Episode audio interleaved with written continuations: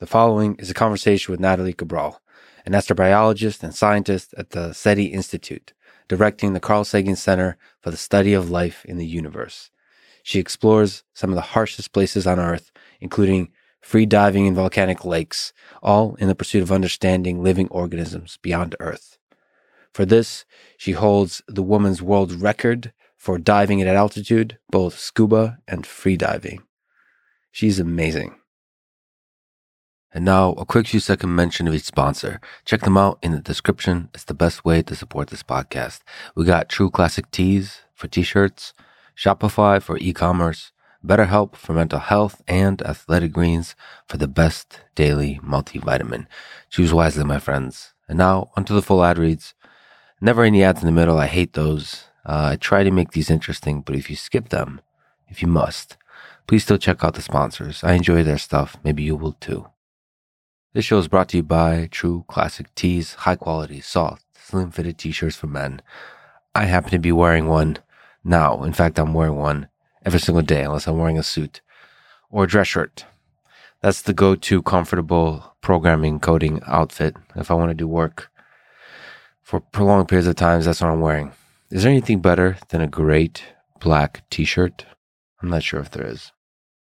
And now, um, reading through the t-shirt Wikipedia, which again is amazing that there's a Wikipedia article on all the basic objects and things and concepts in this world.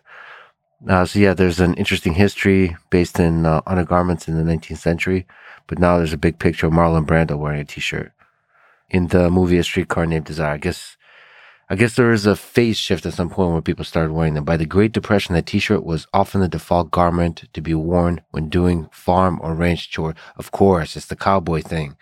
So first you start at the farm or the ranch, and then that takes over because that's where all the cool people are, and they define the the fashion of like the rugged American individual.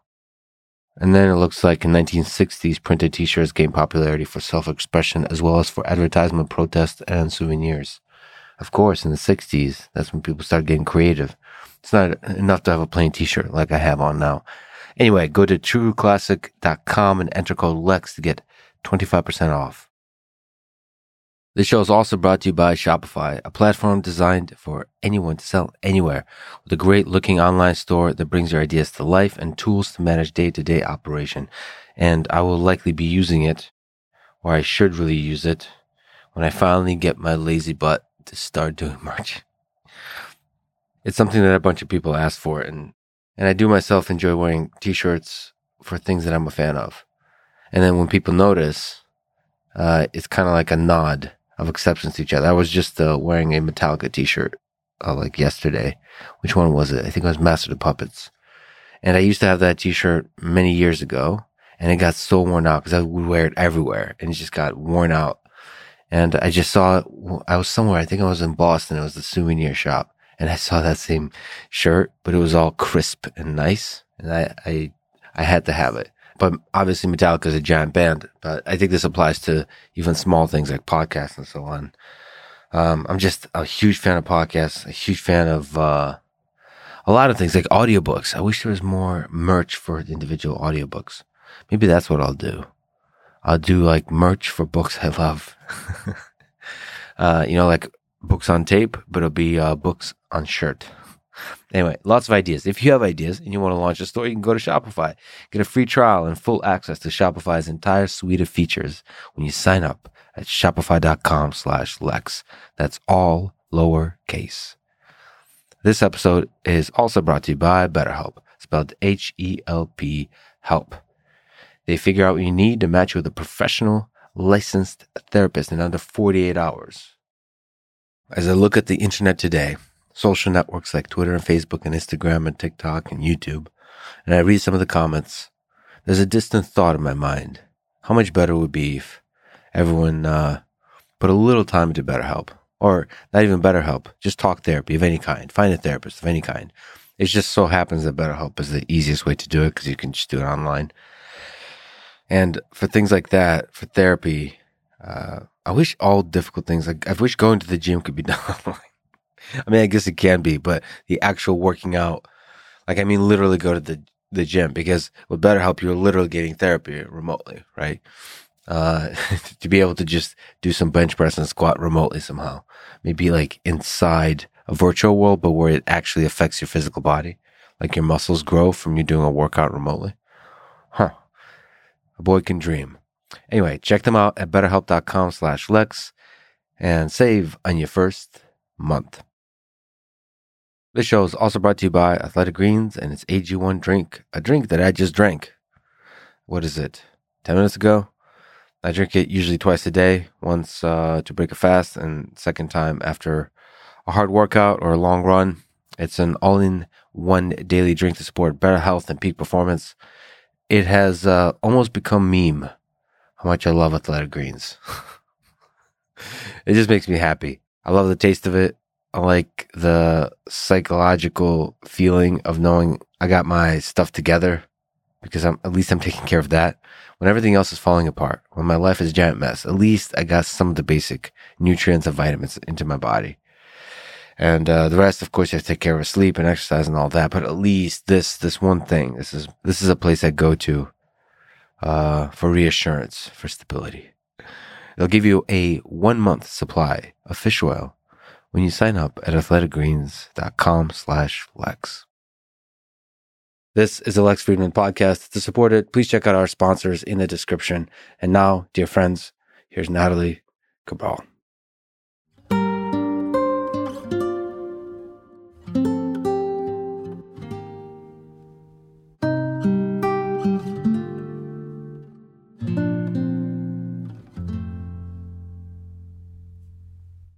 You are the director of the Carl Sagan Center for Research at the SETI Institute. SETI, of course, stands for Search for Extraterrestrial Intelligence. One of the things you do as part of that is travel to some of Earth's most extreme and dangerous environments in search of organisms that live in conditions analogous to those on Mars. First, let me ask what the job posting for the work you do looks like. Is it like Shackleton's ad in uh, 1900 that said people wanted for hazardous journey to the South Pole. Small wages, bitter cold, long months of complete darkness, constant danger, and also where do I apply? That's funny because there was not really a job application. In fact, when you're a scientist, you have questions in your mind and you have hypotheses and you start to list the kind of thing you need to answer. Um, and then when you, you see the kind of thing you have to answer, then you kind of know the places where you need to go to do that. As far as science is concerned, started with analyzing data from the Mars missions. And uh, I had written a PhD about water on Mars, first looking at uh, channels and the history evolution of, of water. Uh, but then during my postdoc, I started to look where that water was ponding interestingly enough, everybody was about channels and water and whether catastrophic or whatnot or seepage. But when you are talking about ponding water like lakes or ocean, people were started waving their arms a little bit. So it was a little bit of a uphill battle, interestingly enough, yeah. But that got us on track with my husband. Uh, we were working together and uh, we started developing the idea, the concept of lakes in impact craters.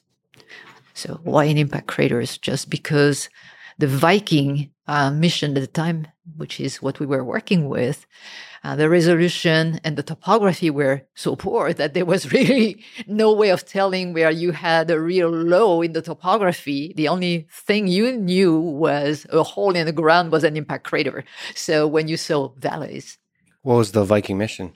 The Viking mission landed on Mars in 1976, and uh, there were two landers and two orbiters. So they were really uh, our first feet on the ground on Mars, but they were lander. They were not moving. They were not going up. And that was the data you were looking at. It was already in the 90s, but we didn't have yet the Mars Global Surveyor and whatnot. We still work for 20 years. We worked on that. I did my master and my PhD thesis on Viking missions. You mentioned that the places you go to are defined by the questions you want to ask. Let's just step back. What questions have always tugged at your heart? Well, that's the thing. That's why I was looking at those images and saw some lakes. And then came time where we started talking about sending landers and, and rovers on Mars and looking maybe at the possibility that Mars was habitable. And lakes are particularly good places to look for those questions. So this is how it all ties up. So you were always curious about life out there. I have been always curious about life in the universe and about questions on how we got to be here and, and the bigger question now with 25 years more in, you know, in, in that business, um, it's more about understanding the origin and nature of life rather than whether there is life or not on Mars. I mean, this was really for me a stepping stone to bigger questions, but they were definitely important because they helped me frame the, my way of thinking about those questions. And so looking at Mars, at lakes, understanding what the conditions were 3.5 billion years ago or close to 4 billion years ago, then I knew the type of environment I needed to explore here on Earth as analogous to be able to understand what type of life still survives in those environments and what kind of instrument and what kind of resolution do I need to actually detect it. So this is how the whole thing started. And it started with a small grant, re- literally 40K. It was a discretionary fund. And this is how I got started in my, in my career. And so many of these questions you can answer by looking at life in extreme conditions here on Earth. But let's, let's step back uh, a little bit and look at Mars and lakes on Mars. Just going back to your PhD and before, and maybe today, what do we understand about life on Mars? What do we understand about lakes on Mars? Is there water on Mars? What do we understand about the conditions from 4 billion years ago on Mars? Well, we've gone a long way. Remember from, from the Viking where we had no resolution. Well, we had a little bit more resolution with than with Mariner. What did you think at that time? Sorry to interrupt. It just, was just it, take us back to that mindset. It, it was really the exploration, like the, your first look at a planet. You have to remember that the first mission that successfully snapped some pictures of Mars was Mariner 4. And then everybody at that time was still under the spell of you know, H. Wells and, and the idea that Mars looked with telescope so similar to the Earth. Polar caps, we could see them with a telescope and we knew it had season. The actual tilt is pretty much the same as the one for Earth. So when Mariner 4 left, everybody pretty, not everybody, but a lot of people thought that we were city, crystal cities and domes and stuff, that another civilization might have evolved in parallel to us in the solar system. And of course, when the first images came back and Mars looked with that kind of resolution it had, uh, like the moon, yeah. it was a huge disappointment. Then Mariner 9 uh, came, and that changed everything. There, is, there was a little bit of drama because Mars started the, one of the biggest dust storm it ever experienced. And so for three months, we had an orbiter circling around Mars and not seeing anything. But then, when the dust cleared, all of a sudden we started discovering volcanoes, valleys, ancient channels, dune fields, polar caps. And see, when I'm talking to you, I don't need to invent any words to describe Mars. And although the myth of extraterrestrial civilization on Mars was gone, all of a sudden, the imagination of the scientists started to pick up because right away we were seeing something that was familiar that we could describe. So right away, Viking would put on the fast track and the idea was so Mars looks so much like Earth could have been, although it's arid and there is little atmosphere, etc. Could there be life? And of course, behind this, at the time, there were people like uh, Klein and Sagan, Carl Sagan, uh, just you know, uh, thinking about how can we test the idea of biology of life on Mars. So this is what Viking did. But of course, at the time when the two landers arrived on Mars, we didn't have the context of the geology of the environment. We didn't have much data at all. So the data that Viking sent back was very confusing. Some people still think today that we discovered life on Mars uh, at the time because some of the experiment turned out to show a strange signal. Mm-hmm. But most of the community think that it can be explained by chemical reaction that we see today. So it was so confusing that NASA decided say, okay, if we want to be serious about looking for life on Mars, we have to understand the environment because life and environment co-evolve. So as cause or effect, a planet is going to give you the physical chemical environment for life to happen. These are the boundaries. But once life is here, it's going to change everything. Uh, one of the um, biggest impact of life was to inject oxygen into the atmosphere of the Earth three, uh, two billion years ago. And that changed everything, including our signature in space. So there is this coevolution. So if you want to understand one, you have to remove the other from the equation. It's kind of a two unknown uh, equation. So even though oxygen changes our signature today, what if all life on Earth died and now we fast forward a billion years? What would be the traces left? It, so the question I'm trying to ask is if life had existed on Mars, what would be the signs we would look for? That's a very good question. The thing is that if you draw the parallel with Earth, it took 82% of Earth history, uh, geological history, to go from very simple life, microbial life, to complexity. And when I'm saying complexity, I'm not even talking about us. I'm talking about animals. So Mars is smaller, lost its magnetic field very fast, and lost its atmosphere very fast. Life also appeared on Earth very fast. So the condition being quite similar at that time between the Earth and Mars, let's assume for a moment that life appeared on Mars. It would have been simple life when conditions started to degrade, which was less than a billion years after the planet had formed. So everything at the surface would have disappeared, except maybe for morphological traces of the interaction between life and its environment. So on Earth, the best example are what we call stromatolites. These are rock formation that are built by microbes. So we know that we, we, we know how to recognize them. You could have chemical traces as well. There is some interesting question marks right now about carbon isotopes uh, at Gale uh, crater because we found an abundance of uh, C12, which normally is used by life on Earth, but it can produce be produced by other things. So it's not that it's a real biosignature in itself, but it's intriguing. We have now the C12 and we have methane, but uh, going back it's a time on Mars 3.5 billion years ago where you have lots of destructions, where you have lots of impact cratering, etc. So, but we still have very old rocks that are that survive from that time. So these are good uh, good places. That's why we're sending the rovers in those places, ancient lakes and impact craters, and and places where you have very old rocks. So when you say ancient lakes and impact craters, the simple question: so impact crater is a crater created by a giant rock hitting the planet? And yes, a big rock that can be metal or rock, or it can be a comet as well, mostly ice. So is that good for life or bad for life? for both. creating life and, both. and destroying life? Both. It's actually both.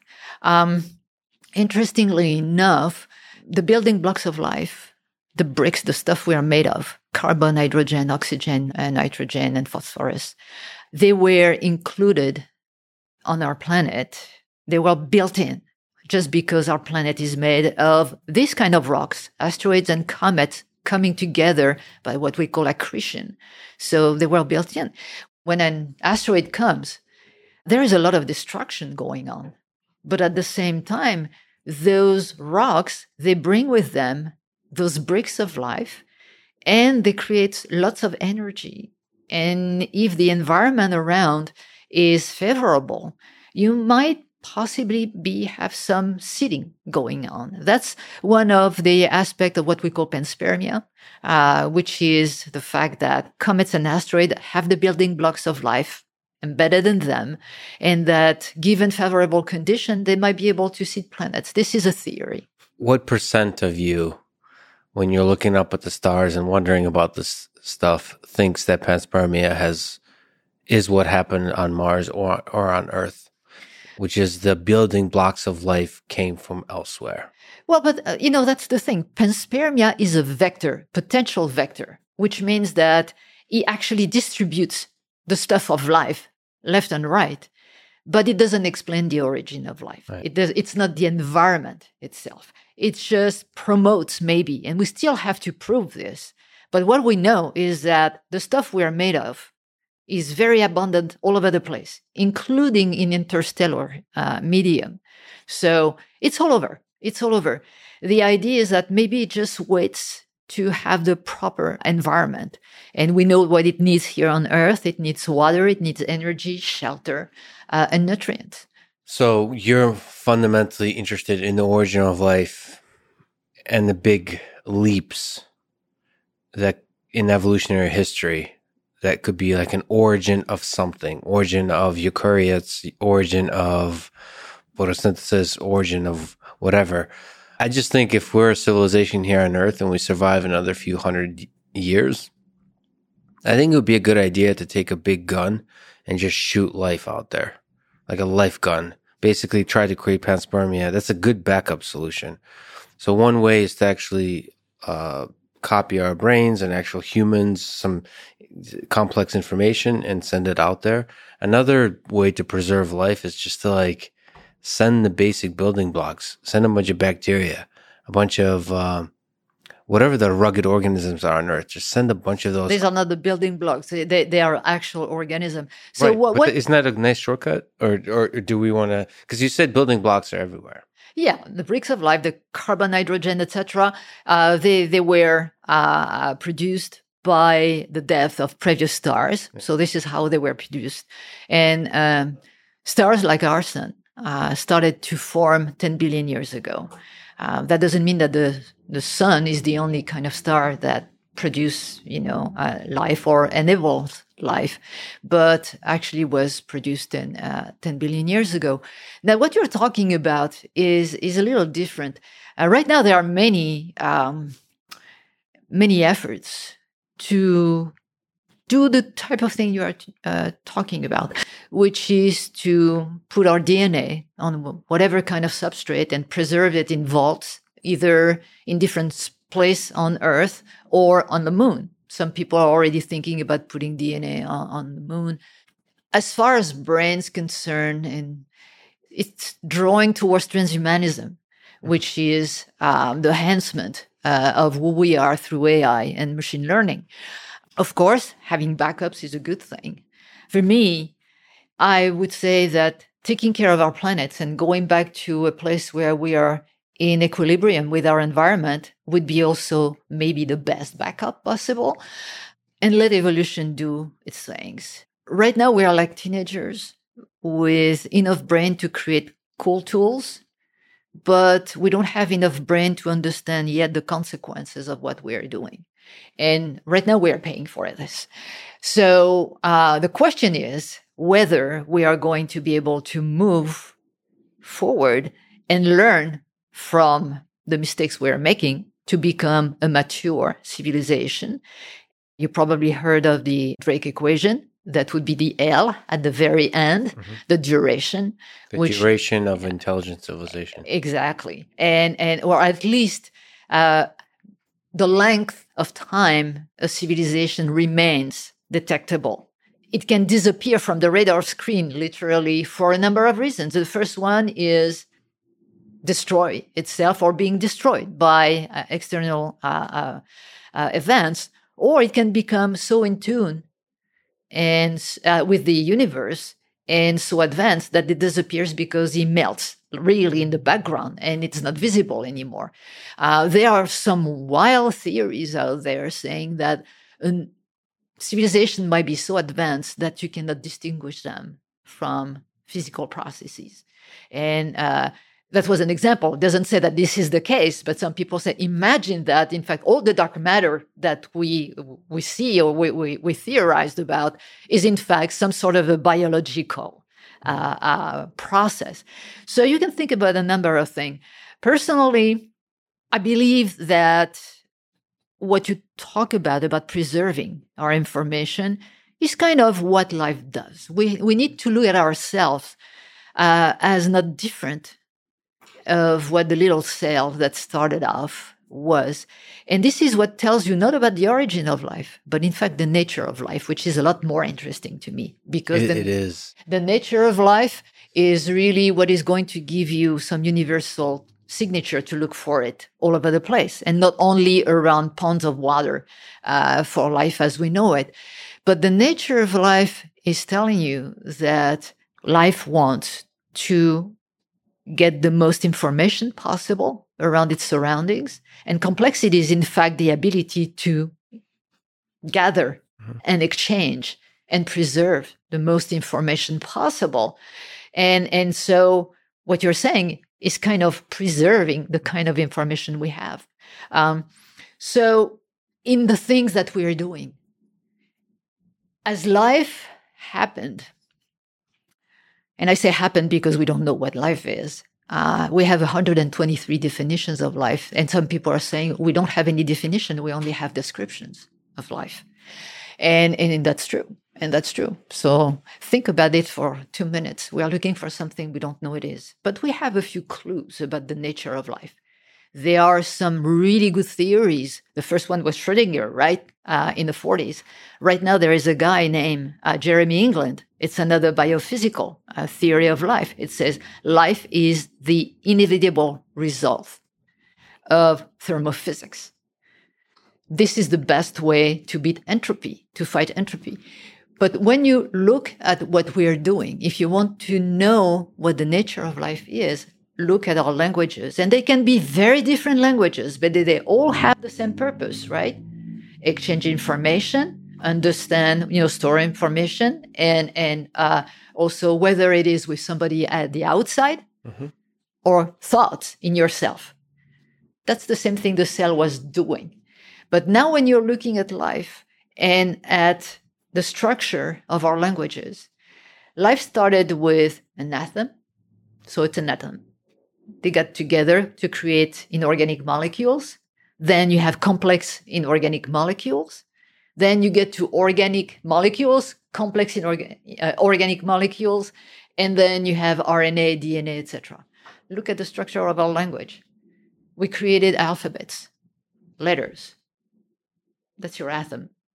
Then we put them together to create syllables, right? Those syllables get together to create words. Words tell you something, but they are nothing without a verb that gives the direction. That's RNA and DNA. And, and then you can put all the complements you want. Our languages are built exactly as life is built. We are repeating patterns. I call this the Mandelbrot universe and the fractal universe Yes. because this is exactly what it is.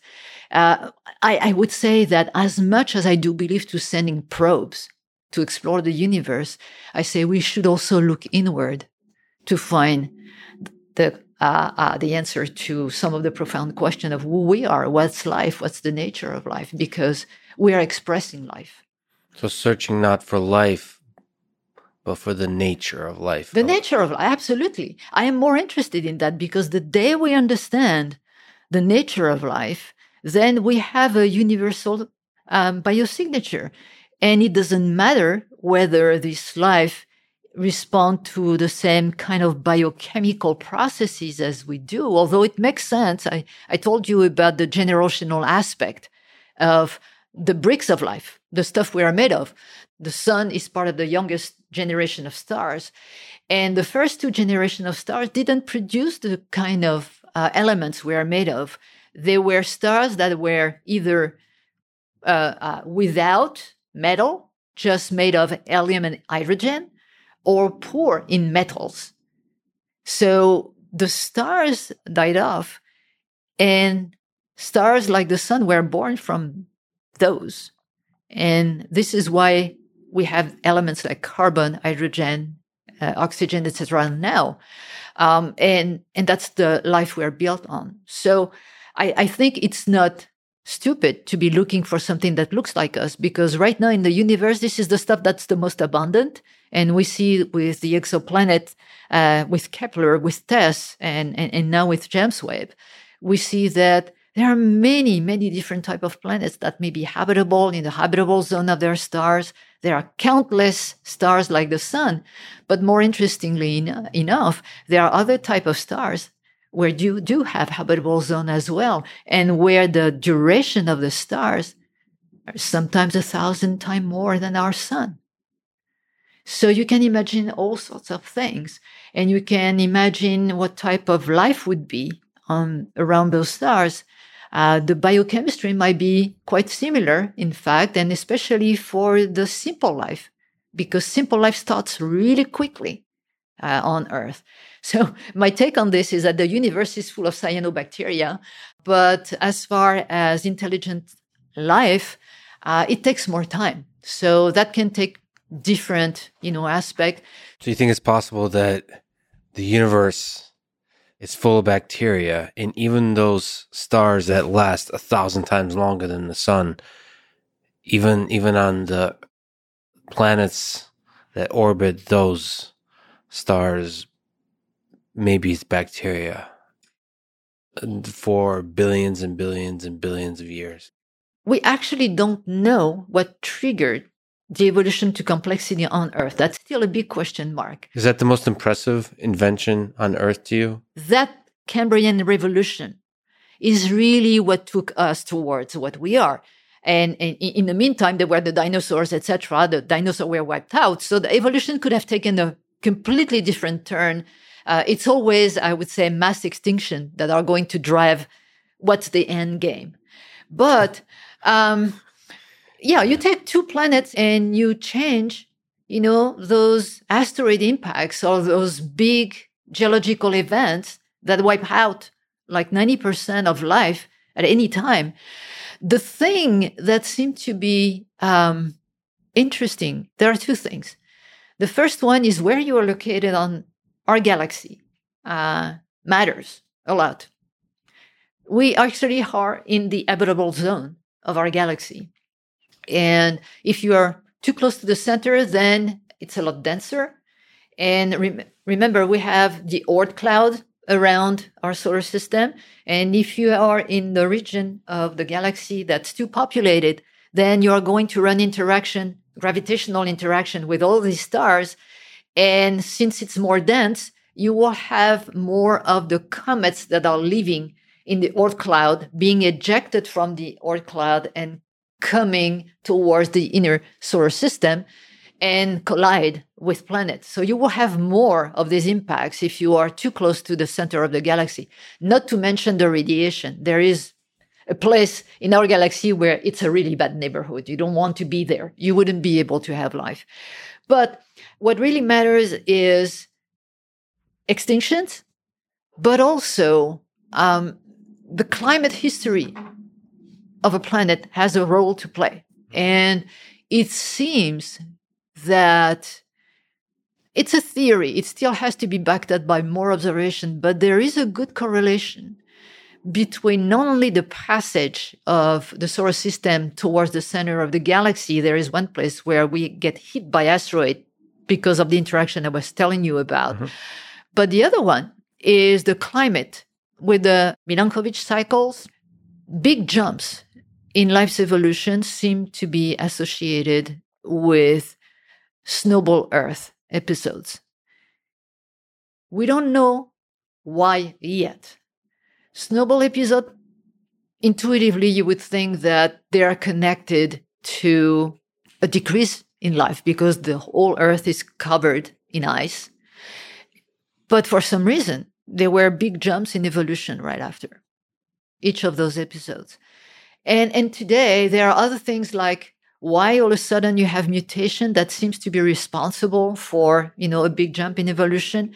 We are not clear yet. So all of those things, when you're thinking about life elsewhere, are going to come into play. And I cannot tell you that a planet that remains habitable for much longer than the Earth will have an evolutionary path that's the same or different depends on extinction, depends on climate, depends on whatnot. It's a little bit surreal that we're two descendants of apes. well, I, I, think that some some people trying to figure out what what the heck is going on, and I mean we're very biased, even as, as so you uh, we're biased as humans. You're less biased as a scientist, uh, Right, but we still love Earth. We still don't know anything but this Earth, and so even though you try to get escape from thinking of what life is, in the search for the nature of life, we still kind of connected to the way we understand the nature of life here on Earth. So I think that it's a little different than that. We are biased when it comes to the origin of life Yes. because, well, we are the only model we know. And as I said, it makes sense because it seems that a lot of, you know, uh, stars like the sun Mhm. appeared 10 billion years ago. And there are lots of worlds that really resemble the Earth and lots of water out there and lots of conditions that could be a repeat of what we know. And we know that this biochemistry works. So, as a, uh, again, as I mentioned, what is going to change is really the evolution of a planet, extinction, geology, etc. But our model is probably very abundant. I'm not saying that the end game is going to resemble us because of all these extinction, etc. But this is a good bias. It's one that has the number for it. Uh, you know, the principle of mediocrity. Uh, I, I think that uh, in that case, it really applies where the earth is representative of an abundance of other words. Now, of course, there can be other biochemistry. We have some examples in our own solar system. Titan might be a representative of that. We are not very clear the kind of biochemistry that can come out of a world where you have hydrocarbon lakes and uh, rains and, and things like that. But we are going there. So we will learn something about this. Um, so the bias re- is right there. The nature of life is different. If really life is the best way the universe has to fight entropy, there is no bias there because physics is the same all across the universe, at least the universe we know. There might be other universes, but the one we know works with the same physics. So if life is the the best way to fight entropy, you can imagine that life permeates the entire universe. And then the question might change to like flavors of ice cream. What are the flavors of complexity that this process, this nature of life leads to? And there we might have bias about what complexity looks like, what beautiful complexity looks like. We'll look at humans that operate a certain physical scale and uh, time scale, and we think this is intelligence. We have another problem. We don't know what life is. We don't know what intelligence is, and we don't know what consciousness is. Yeah. But we are trying to tackle the big question. Uh, but do we know what complexity is also? You know, no, I, I think that we have to be honest. And as a scientist, Yeah. and I'm going to step back and talk about intelligence. Uh, for me, a bacteria that has survived, like cyanobacteria, that has survived just like us, four billion years in one incarnation or another, and actually they are very similar to the one that they were 3.5 billion years ago. It has some intelligence about its environment. So, for complexity, it might be that we need to take the world literally, which is an assemblage or additional capacity to gather, collect, store information. Maybe this is something like that, or actually use that information to do something with it. Um, but I do completely agree with you when you talk about flavor of ice cream. I think this is exactly it. And I have a basic education about what physics is doing right now. And I'm look at quantum physics and what it says about the universe and about the connection about an atom here and an atom here, a here and a photon there. And I am starting to put maybe wrongfully two and two together. But in my mind, and of course, it's nothing until I can prove it. But in my mind, the universe is co- connected everywhere in all different places. So this life connection is something that, as you said, permeate the universe. And the way to find life might be very different than to look for the origins of life. I think it's a good thing to go out there and look for the origin of life somewhere else because it's the manifestation of the nature of life that all of a sudden becomes apparent, evident to our eye. But what I think would be our greatest achievement is that if we can find that process of life, because at that point, in my mind, the universe all of a sudden is going to illuminate itself with actually its living force, what I can only call a living force. To me, this is what we are looking at a universe that becomes more and more complex with time, more and more able to gather information, and interestingly enough, why to understand itself.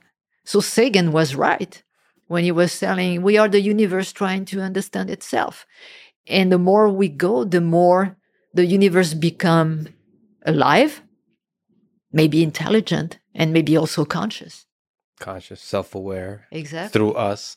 Uh, it does make me a little bit sad as a human, just watching all the breakthroughs on artificial intelligence side when applied to natural sciences, now more and more to physics, that the creatures that will solve the question of the origin of the nature of life or just the process, the nature of life will be AI systems.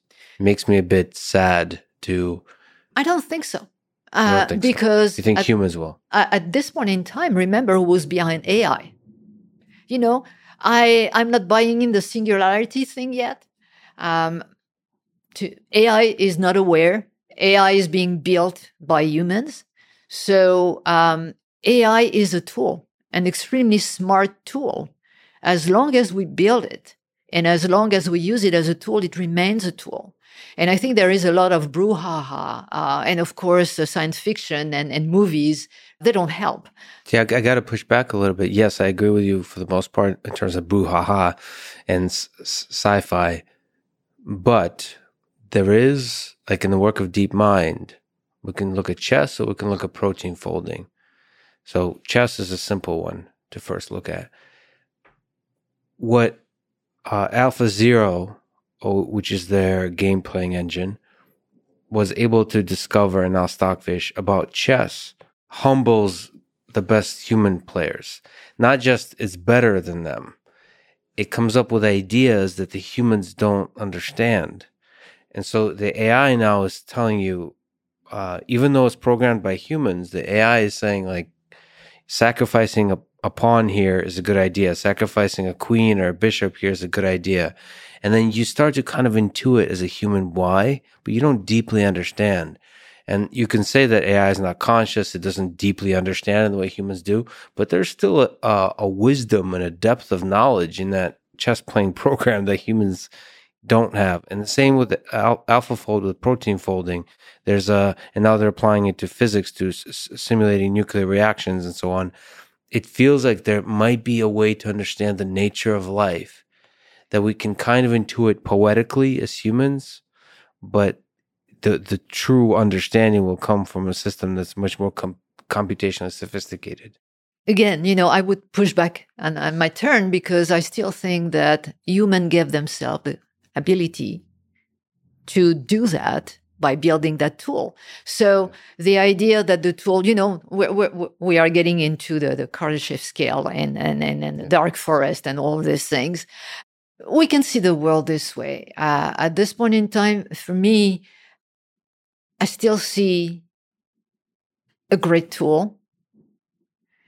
Now, uh, whether the sci-fi scenario is going to, you know, uh, happen, etc., I still think that we are far away from from this. But if that tool is capable of giving me a new perspective, uh, it's just that uh, we are starting to jump into a deeper uh, cognition of of what the universe is, whether it's through our brain or through a different way of gathering information. Remember, this is what we do. Yeah, humans are able to actually build tools and then like integrate them into their way of thinking. Maybe another generation has to be born that is raised with those tools, but we seem to like take for granted all the cool technologies you integrate into your way of thinking. A lot of people that are growing up now, their mind is integrated with the internet. You, you basically reconfigure the way you memorize things. You no longer have to memorize a lot of facts because you can look them up really quickly. Yeah. And, and so, like, uh, so you uh, reallocate a lot of resources for uh, thinking versus memory of just strict facts.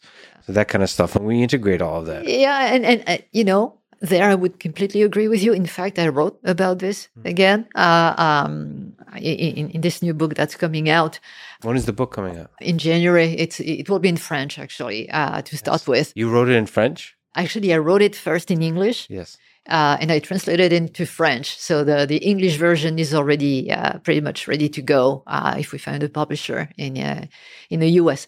But anyways, um, the point uh, being here that I looked at this as uh, our relationship with technology as a complete change. To me, this is the singularity more than anything else, which is the coevolution of human with technology, not anymore with their environment. Why we are messing up the environment right now? Why we don't respond to pandemic the way we should? Because we are disconnected to the environment we were taking our information from and we were adapting from. Right now, exactly as you said, we take the information from the web, from the phones, etc. We have no filter over that information. Before you were out in the environment, the information you get is the one the planet is sending you. Now this information is coming from different way. You have no way of knowing if information is correct or not. Yeah, I got to push back on that. No, you I- look, I- I- uh, you I- look at this as an ecosystem and it explains a lot of our behavior. See, I like that you said teenagers. So we, the technology, I think, when we move past the teenager stage, enriches our ability to sense the earth, to understand what's going on with the environment. It's just that we're very, so it's not that technology disconnects us from the environment. It gives us more tools with which to understand what's going on with the environment. That's true for the people who are building the tools and know how to use it. Sure. Take those tools now, put them in the general public with no filter, which is happening with social media, which is happening with a lot of things. And you see the disaster this is creating. But it's not the disaster. It There's is. challenge. You, sound like a parent talking about a teenager. Yes, the teenage. It's it's the growing pains of a civilization that is con- becoming deeply connected with our. We can communicate all across the world, even through the pandemic. That's the good thing about technology. This is also something I wrote. It's not the tools we create that are bad. It's the way we use them. yes, And but we're learning. Well, this is the cool thing and hopefully humans. we'll do all the learning before it's too late because our response to what's going on in the environment, our response to pandemics is deeply connected to this disconnect we have with nature. Anyways, we all agree that we are in growing pains and hopefully we can move forward because there is a fantastic universe, something absolutely magical around us. And I'm talking as a scientist. I mean, there is magic, not in sense of, you know, trickery, but in sense of wonder uh, around us. And there are so many signs where we are getting so close to revolutions in cosmology, in astrobiology, in astronomy, which I think to me, this is where the hope lies, and also an awakening of understanding that we need to uh, be in equilibrium with the planet if we want to move forward. Because even though we have these big dreams of going on Mars and the moon, and listen, I am a planetary geologist, so I am all for exploration. Right now, the moon or Mars is not going to save your butt because for the logistics will still depend very much on the Earth and for a long time. I think this time we are living in will be remembered as a pivot in our history for, for a number of reasons. Uh, a, a time where there is a growing consciousness, where we are creating tools that are going a little bit ahead of us, that we have uh, some some difficult time to catching up uh, on with, where we have to deal with a population that's way uh, uh, too big for the planet we have. We need to really learn a sense of balance and, and, and, and maturity as a civilization. So, how is this going to unfold? Right now, I have no clue. I draw a lot of optimism from the similar things that happened uh, many decades ago when nuclear weapons were developed. boy, was that at the time even more terrifying. You just now created weapons that could destroy the entirety of life on Earth, or not entirety, but a lot of it. And we somehow found a balance. And the, threat constantly is out there. And that threat has been made more visceral in recent times um, because of the war in Ukraine. But we find a balance somehow. So I, there, I have a thread of optimism for human civilization that we that we figure it out. We're clever teenagers, I think. We are clever teenagers. There is definitely a thread of optimism, but I think it's thin. It's thin because something that has changed as well is the mentality of of humans. Um, although the threat was terrifying when uh, nuclear weapons were were created, um, there was a sense of limits you were willing to push in the threats. Um, there were there was a sense of decency, of moral values. It was not perfect, but it was at least a time where people could come together from very different perspective and agree that something was more important than destroying everything. But that's so hilarious you say that. Oh, uh, yes, you're talking about a small slither of humans, which is the scientists in the Manhattan Project, perhaps. No, absolutely. That was not. also the time when over a hundred million people were tortured or murdered. No, no, I agree with that. and in uh, Europe. absolutely, absolutely. I'm not talking about scientists here. Actually, I'm talking about politicians. We've gone beyond that point now. This is what I'm worried about. I mean, torture, etc. Unfortunately, well, we are apes. Exactly what you said. So I think that you know there is a lot to be uh, Yeah. not, not not not to blame Grandpa for that, Yeah. but uh, because we can always get better. Grandpa was a wild man.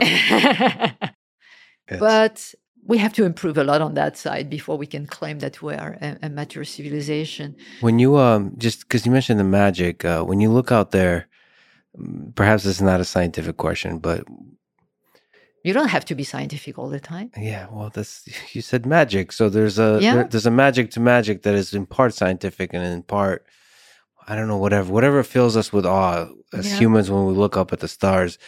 Do you think the universe is full of life or not? Like, you know, when you're sitting drinking some wine, looking up at the stars and and wondering as a human, uh, do you think we're alone, or do you think it's life is everywhere? I am going to make such an unmagical response to that. My response is that's the scientific response. Yeah. That if we are alone, then the universe is a statistical absurdity. Yeah, And and I have no doubt in my mind, and that is an unscientific response as well. But I have no doubt in my mind that the universe is teeming with life. What if it keeps dying? This is what life does. But Unfortunately. so so the yes. so that extinction is so as a process as a part of the process of life extinction seems to be a fundamental both negative and positive component uh, so what if all the complex life out there just keeps dying and not making way for like we're actually a statistical anomaly in uh, us being able to survive that l in the Drake equation, being able to survive long enough to form complex organisms of the kind like mammals are, things with brains, things that are able to L- puzzle L, L is not about that. L is about how long uh, a civilization is capable of being detectable, which means Yes, that rich sure. technologies and you know being uh, detectable. Okay, so there's a more nuanced things to L because you can have intelligent civilizations that are not very detectable. Yeah, we had civilization for thousands of years. Uh, we started to be detectable 150 years ago. So it's about technology, technology that we can actually uh, capture from from space. Uh, you become visible to your neighbors, uh, and, and- this is all about the Fermi paradox, right? It takes time. Obviously, if we're taking again ourselves as a model, but this is the only one we have um, to get to the point where we become detectable. But look at the age of the universe. Even if life as we understand it, not not saying even as we know it, but as we can understand it, started 10 billion years ago. And it takes 4 billion years to get to uh, the point where it becomes detectable. That means that the first planet where those civilizations started off, starting to be detectable when we were still cyanobacteria in ponds. So they were, you know, uh, throwing messages and that were passing above our heads at that point. And, and those civilizations, when you look at them now, close to 10 billion years after the start. So their sun would be dead. Okay. In the best case scenario, they move somewhere else. And uh, what that means is that civilizations are going to rise, die, or move and transform themselves. We, we can see ourselves changing. We know that humans are still changing as a species. The human being in, in a thousand or even 500 years from now might not be looking a lot like we are doing uh, right now. Who knows where, where we will be? We might be migrating into our planetary system. We might be migrating somewhere else. Well, you said migrating, but it seems when you look at life, it doesn't necessarily migrate. It, it expands. So it's not or place A or or place B. It's place A and place B. It, it seems to be. expand. It, it, could be. Uh, we are talking about the human civilization here, uh, so there are different factors. If you are a cyanobacteria or any type of even a mammal that doesn't have the technology to escape the planet we were born on, then it's plan A. It, it's right there. You know, whatever happens to your planet, you are tied to it. You cannot escape it. Uh, for humans, it's a little different. Yeah, it's A and B, uh, or whatever, you know, we can. So we have to expect that a number of the civilization, extraterrestrial civilization that might be technologically advanced, a number of them will have disappeared just because they run the course of their evolution or because their uh, sun uh, run out of fuel and they didn't have a way to escape or they were wiped out by any kind of event. And then there will, there will be those that survive. Everything I've seen from life, it seems obvious that there's life everywhere out there.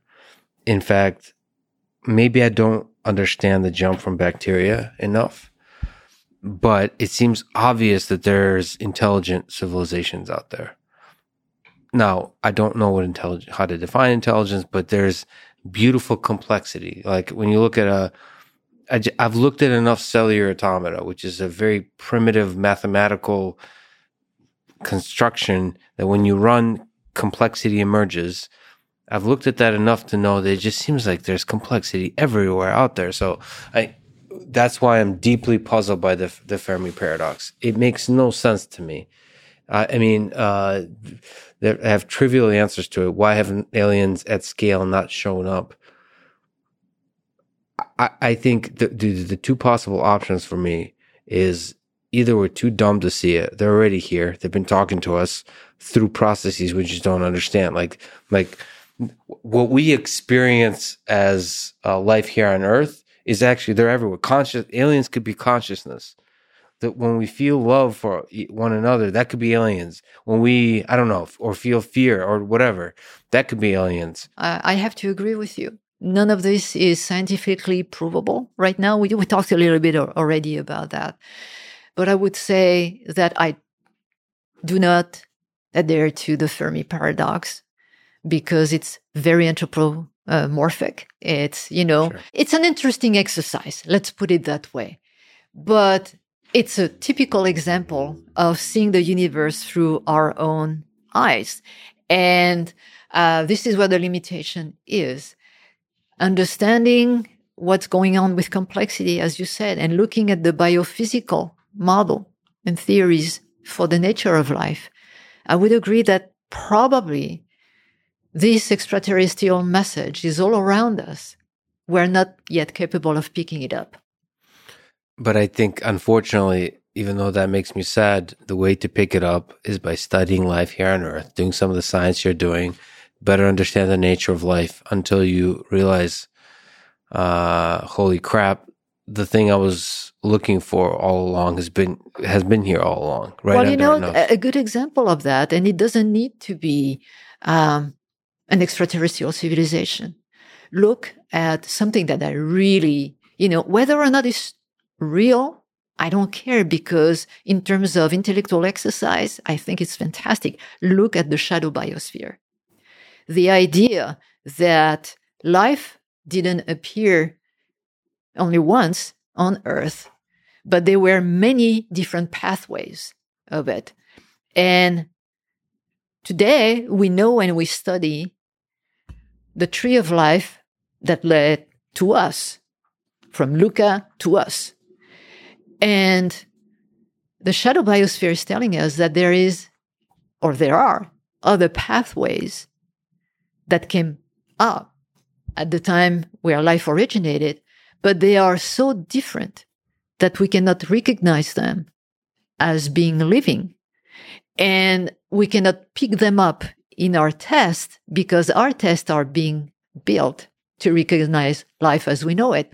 And for me, again, I don't know if this theory will be verified or it would be discredited, but what I like about it is that it forces me to think on how do I look for life? I don't know. So that starts here on our planet, not even with little green men. Uh, it starts with very simple life that be can be so different that it might be just right in front of our nose and we don't see it. So that probably starts with the the scientific humility of always realizing that we might be too biased in our understanding of what is the phenomena we're trying to study. Yeah, I don't like the term bias because it involves some moral connotation that you Sure. know.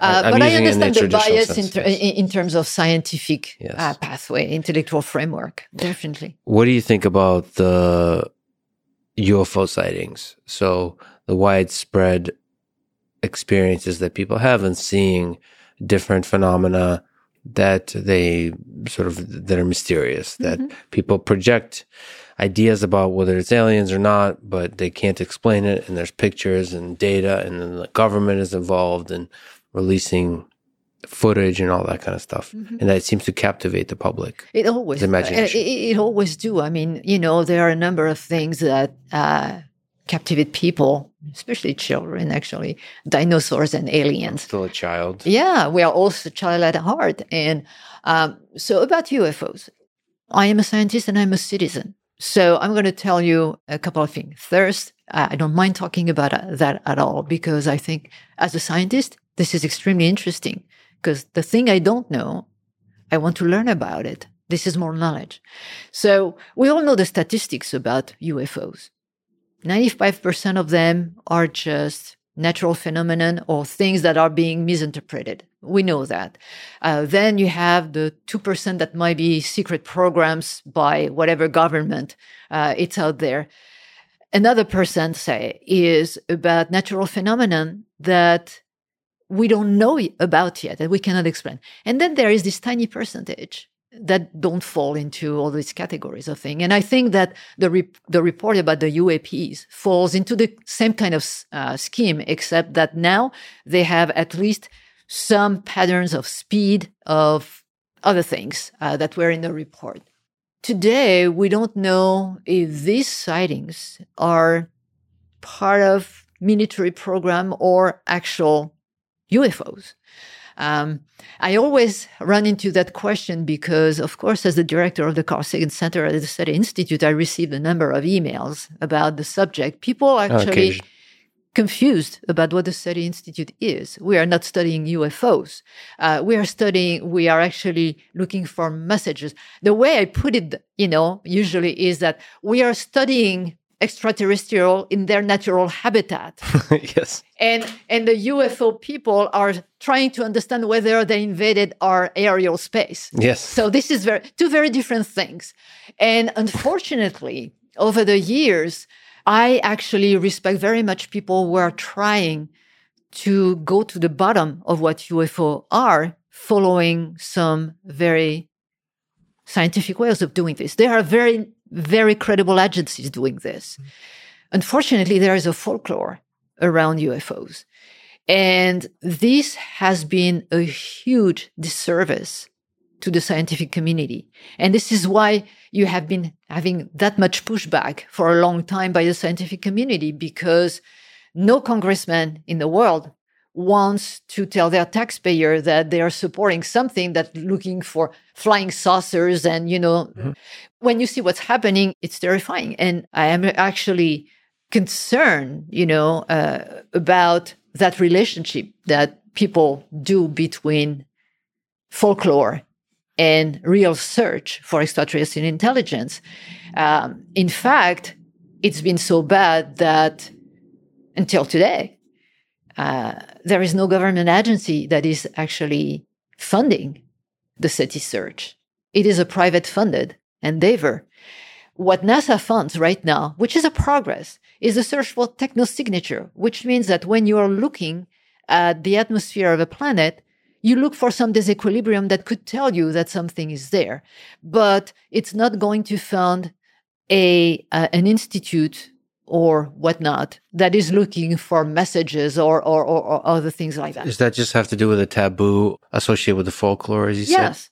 And I think there was a pushback from the political uh, uh, arena decades ago about that. At the time where all the flying saucer were coming out, uh, and then the SETI Institute got it started. So, um, but now there is more of a willingness to look at the UAP uh, UFO uh, uh, phenomenon from a scientific standpoint. So much so that the government is actually seeking some help from a scientific institution.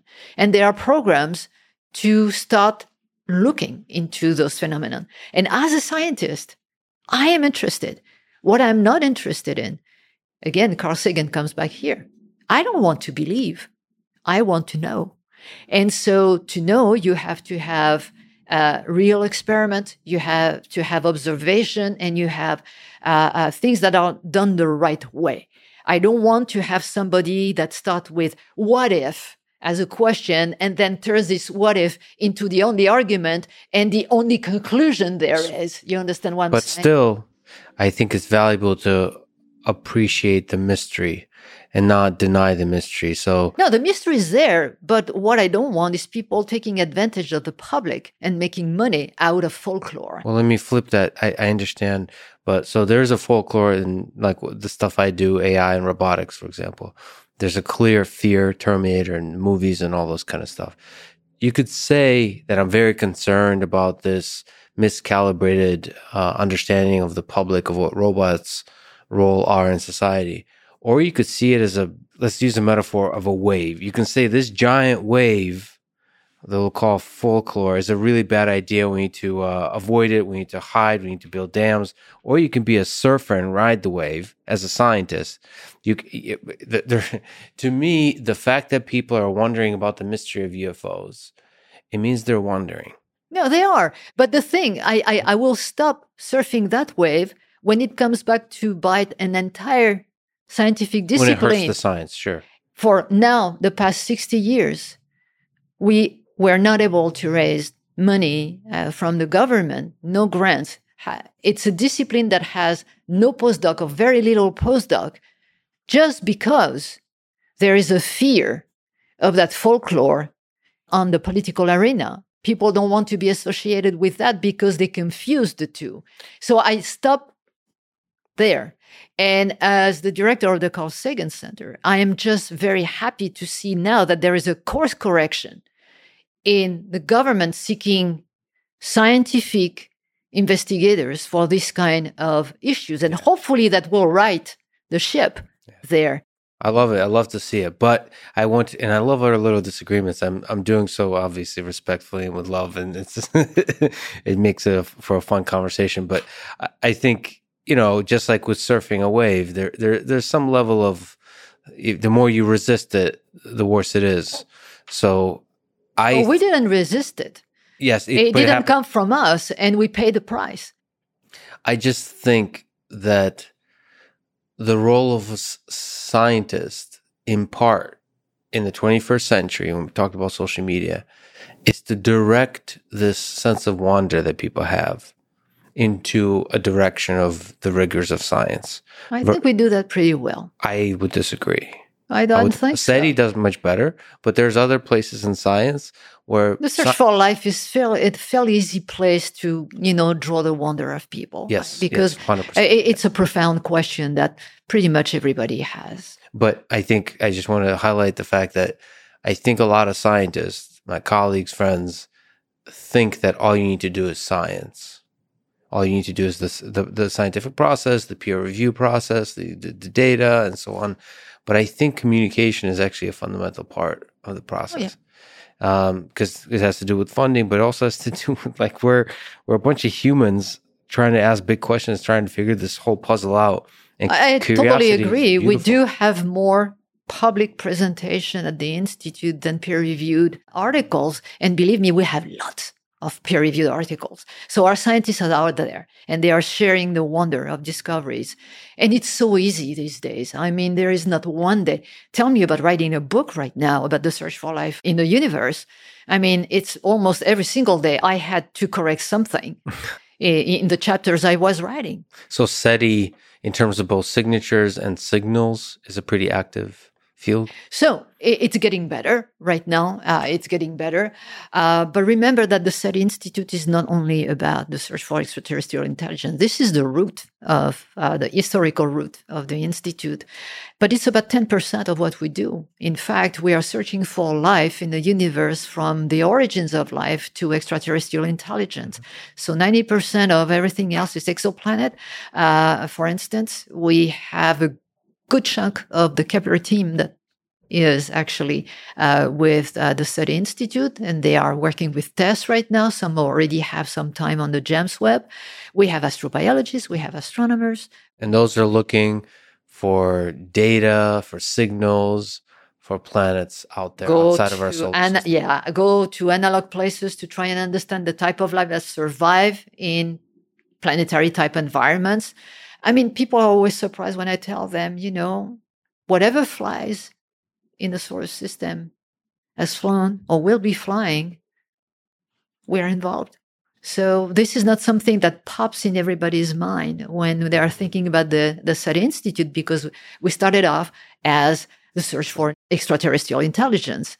But the Institute has really bloomed into uh, the search for life along the Drake equation, all the terms of the Drake equation. Just to clarify, because by the way, you're saying a bunch of terms. Sometimes it's good to return to the basics. When you're saying whatever's flown, SETI is a part of the things that yeah. are flown. So we, because we're using we elusive, sometimes we say we humans and sometimes we SETI. Yeah. So the SETI is, is really broadly involved oh, in yeah. a lot of the fingertips reaching out there towards the stars. Think about Mars involved in landing site selection in instruments that are actually on board some of the mission in science teams, for instance, uh, Cassini, uh, New Horizon, also missions that will be coming. It's the search for life. We do this all across the Drake equation. So uh, SETI is part of it, and it's uh, our route, and it's expanding a little bit right now. We hope it will continue to expand. So this is this is a good time uh, for the institute, and it also. Uh, in my mind, was the very first astrobiology institute because we have this multidisciplinary uh, approach where I can bring many of the scientists from different domains and disciplines to think about a question. And as you know, discoveries happen at the nexus of mm-hmm. disciplines. And uh, it's really a privilege when, when you are in an institute like that. You've dived in volcanic lakes at high altitudes to study the creatures within. Can you tell me the technical, the fun, the human story of that effort? The, the image that is associated with a scientist is the person with the white coat in the lab. In fact, um, a number of us at Institute are athletes doing extreme what would be considered extreme stuff. Uh, uh, and not, I mean, it's fun. Uh, it's a little dangerous too, but uh, it's to get data and more knowledge. So there are so many stories. I don't even know. What was the first time you did a dangerous thing with a volcano? oh, so the, the, the first one associated to uh, the search for life, understanding, was in 2002, uh, where I started climbing those high volcanoes in the Andes that are 20,000 footers. The view out there is just okay. beautiful. You got. I, you're so hilarious at spending almost no time on some epic things. I, I love this. Okay, what uh, the, the volcano? Okay, how tall are these volcanoes? What are you doing with a volcano? What's required to prepare for that? what does a mission look like that look like? I mean, how do you, I mean that is true that this is science embodied. It's like athletics and it's science, and you're studying the extreme conditions of life on Earth, extreme beauty of life on Earth yeah. in those conditions. So what what what was what was what, what are we talking about with this volcano? What how so big is it? Remember when we were talking about how do I understand how I search for life on Mars? This is how it started for me. And then I looked at environment in my head started, you know, going through the environments on Earth that would be good analogs. And then you only have a few. And the Andes, in that case, are some of the best in the world just because of the aridity uh, of the place. And the higher you go, the least atmosphere you have, the more UV radiation you have. And the Andes are volcanic, hydrothermal, plus you have the climate change that's coming, you have evaporation. It's a picture of Mars 3.5 billion years ago. And so now you are actually entering a time machine, yeah. basically. So um, remember, I'm a diver. And the first time I got in 2002 to the places uh, we wanted to uh, explore, all of a sudden I was standing at 14,000 foot looking at 20,000 feet and saying, okay, well, I need to get up there. Were you scared? No, no, because we are prepared. And the only thing I didn't know is if I was going to be able to make it to the top, because now you're dealing with high altitude. You can deal with high altitude sickness. You can deal with a number of things. And for God's sake, these are volcanoes and they are dormant. They are not extinct. Um, that can buy to bite us uh, a couple of times. What was your preparation for that kind of? Th- I mean, this is there is a lot of uh, you know hiking and trekking at altitude around here, but not so high because we don't have anything closer to uh, those uh, elevations uh, around here in the U.S. Um, but uh, in in volcanic environment, climbing volcanoes here, we have plenty of those. Diving as well. I am a free diver, so this is where it's going to be hilarious because I started with a completely irrational fear of pressurized vessels that comes from an incident in my childhood. And so I became a freediver to avoid having to carry oxygen tanks on my back. Freediving is diving without without anything, yeah. just your lungs, right? That that was that started from childhood. Yeah, no, it was to the point where when I I saw a pressurized vessel like a methane tanks or anything, I would be, you know, going around and puts a lot of distance between me and that tank. Yes. So I was not going to carry any oxygen tank. Um, and and the first time I actually dived at the summit of that lake was free diving. People look at me like I'm nuts. Well, maybe I am a little bit. People that work with you as well. I mean, that that kind of seems kind of nuts. No, uh, we it's knew a, with, it's a risk. Actually, it's a lot of less of a risk than uh, getting with conventional air. And uh, I can explain that. But uh, ultimately, what decided me to certify scuba and go over my fear was that as a scientist, I needed more time at the bottom of uh, the lake to sample, you know, rationally, take my time to think. And I can stay quite long enough as a freediver underwater. But the last thing you want to do at 20,000 feet is to come up at the surface with empty lungs because there is not much you can breathe out there to replenish mm-hmm. your oxygen. So definitely your time in the water is cut short just for safety. And I realized that it was not a good trade off for me at some point. So I, I certified scuba. And after three years of exploring that lake, uh, free diving, we finally came up with a full scuba diving expedition, but we were diving with rebreathers, which means that we dived with uh, pure oxygen. So rebreathers give you a bag with s- stuff that looks like uh, cat litters in it, Mhm. which is basically to absorb the CO2 Mhm. uh, wh- that you are expelling when you're breathing, and they're recycling oxygen this way. So basically, you are rebreathing your own respiration. Wow.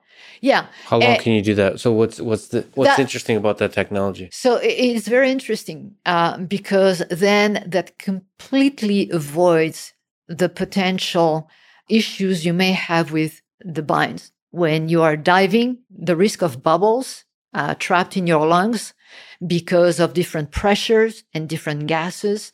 Oh, so there's there's a complexity to the flow of oxygen underwater. When you are breathing regular air, when you are scuba diving here, you know that you have to do some uh, different, when you're coming back, when you are diving deep and you have conventional air, then you need to stop so that you can equalize the gases in your lungs. If you come back too fast, then you can have air bubbles stuck and then you can risk the bends, which you can risk to be paralyzed. You can risk a number of nasty issues.